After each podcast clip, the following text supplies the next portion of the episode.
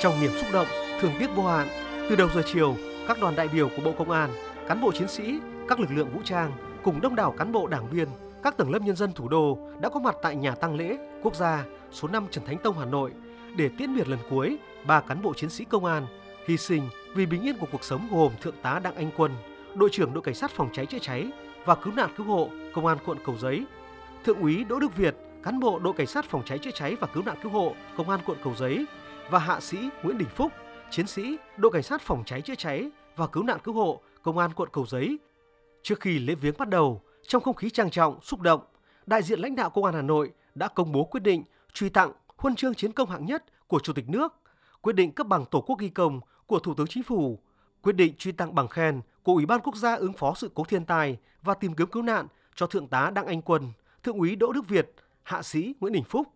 và quyết định truy tặng huy hiệu tuổi trẻ dũng cảm của Trung ương Đoàn Thanh niên Cộng sản Hồ Chí Minh cho Thượng úy Đỗ Đức Việt, Hạ sĩ Nguyễn Đình Phúc. Thay mặt lãnh đạo Đảng, Nhà nước, Bộ trưởng Bộ Công an Tô Lâm đã trao huân chương chiến công hạng nhất và bằng Tổ quốc ghi công cho thân nhân các liệt sĩ.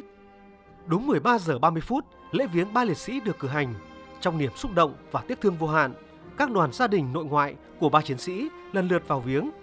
Tiếp đó là đoàn Đảng ủy Công an Trung ương Bộ Công an do Đại tướng Tô Lâm, Ủy viên Bộ Chính trị, Bí thư Đảng ủy Công an Trung ương, Bộ trưởng Bộ Công an làm trưởng đoàn đã vào viếng các liệt sĩ và chia buồn cùng gia quyến.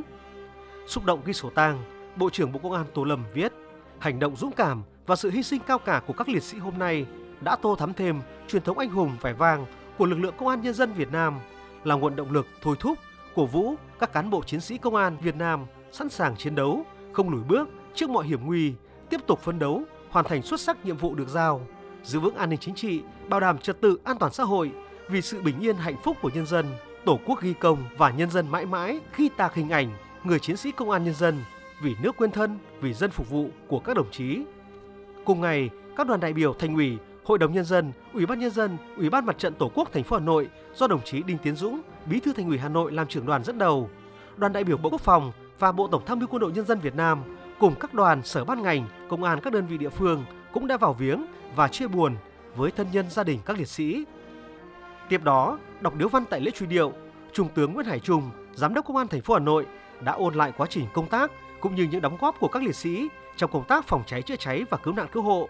đã luôn hoàn thành xuất sắc nhiệm vụ được giao. Các đồng chí sẽ sống mãi trong lòng những người thân, những người đồng chí, đồng đội và người dân.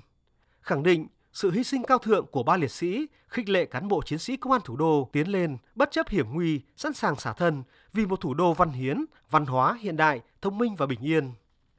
Sau lễ viếng, đúng 17 giờ diễn ra lễ di quan đưa thi hài ba liệt sĩ về đài hóa thân Hoàn Vũ, huyện Thanh Trì, Hà Nội.